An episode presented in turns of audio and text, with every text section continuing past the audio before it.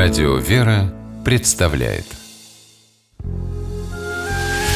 Семейные истории Стутте Ларсен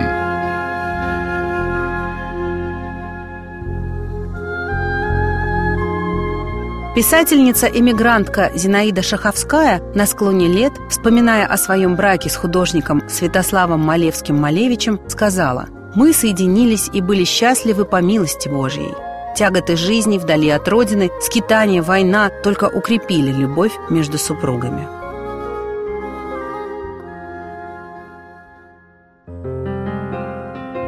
Зинаида и Святослав были детьми иммигрантов во время гражданской войны, покинувших Россию и осевших в Париже.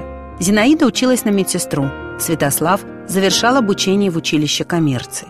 Молодых людей в 1926 году в Париже познакомил общий приятель. Сначала Святослав показался девушке меланхоличным красавцем, сдержанным и холодным, а она ему слишком самоуверенной.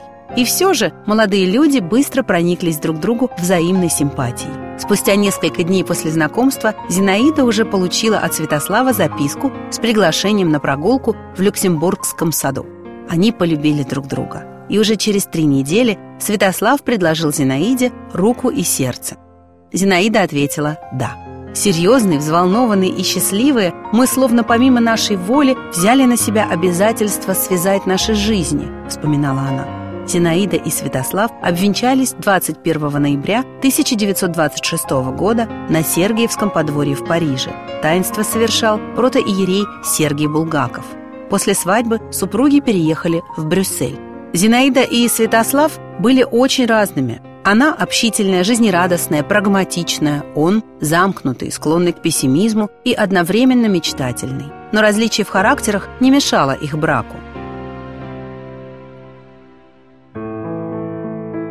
После свадьбы супруги оказались в тяжелом положении. Иммигрантам, да еще и без опыта работы, трудоустроиться было нелегко. Денег не хватало, перспектив никаких. В этот момент Святослав, который только закончил коммерческое училище, принял предложение отправиться представителем бельгийской фирмы в колониальное Конго. Эта полуторагодичная командировка в африканскую страну не только помогла супругам уйти от бедности.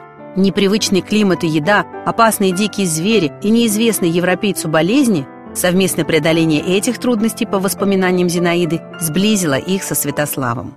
В 30-е годы супруги стали активными участниками политической жизни Парижа, а когда началась война с Германией, без колебаний заняли антифашистскую позицию. Святослав сражался в ополчении, а Зинаида стала сестрой милосердия и участником французского сопротивления. Неведомыми путями супруги отправляли друг другу письма, но когда ополчение было эвакуировано в Великобританию, связь между ними прервалась. В этот момент Зинаида особенно сильно почувствовала, насколько важен для нее Святослав. В 1942 году Зинаиде удалось выбраться в Великобританию, и с тех пор супруги больше не расставались. Она работала журналисткой, затем редактором журнала «Русская мысль». Святослав после войны посвятил себя искусству. Спустя годы он стал известным художником. Супруги помогали друг другу. Зинаида занималась организацией выставок картин мужа, а он выполнял обязанности администратора в журнале.